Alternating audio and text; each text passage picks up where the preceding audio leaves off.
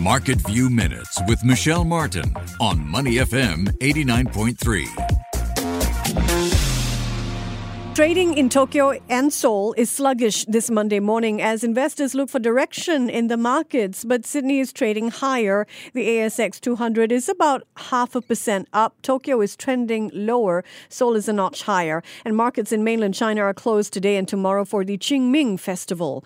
On the topic of China plays, we begin this morning with China stocks that are listed overseas in Hong Kong and the US. During Friday's session in New York, China plays jumped on news that Beijing may give US regulators complete access to the financial audits of Chinese companies listed there. It's not a done deal yet, and there's still some skepticism being expressed by US officials. But if it does go through, this will prevent the delisting of more than 200 Chinese companies listed on the New York Stock Exchange and NASDAQ.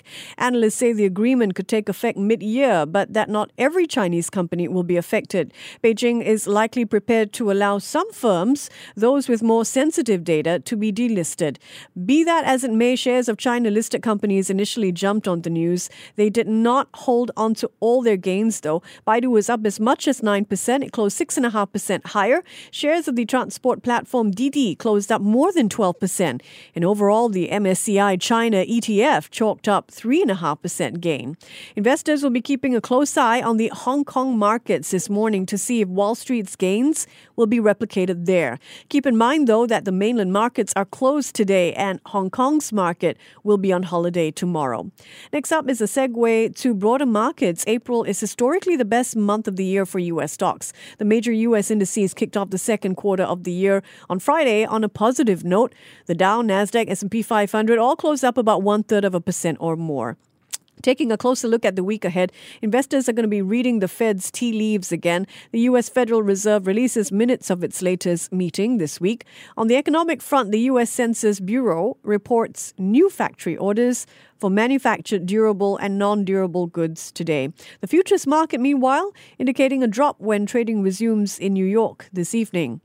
Corporate share buybacks are also making headlines. Alibaba recently announced it will increase its share buyback program from 15 billion US dollars to 25 billion. Phone maker Xiaomi also announced a major buyback program. Here at home, Keppel has led the buyback charge over the first quarter of the year.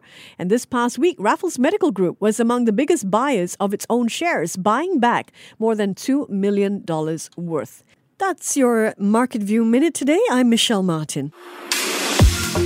Market View Minutes with Michelle Martin on Money FM 89.3. To listen to more great interviews, download our podcasts at moneyfm893.sg or download our audio app. That's A W E D I O. Available on Google Play or the App Store.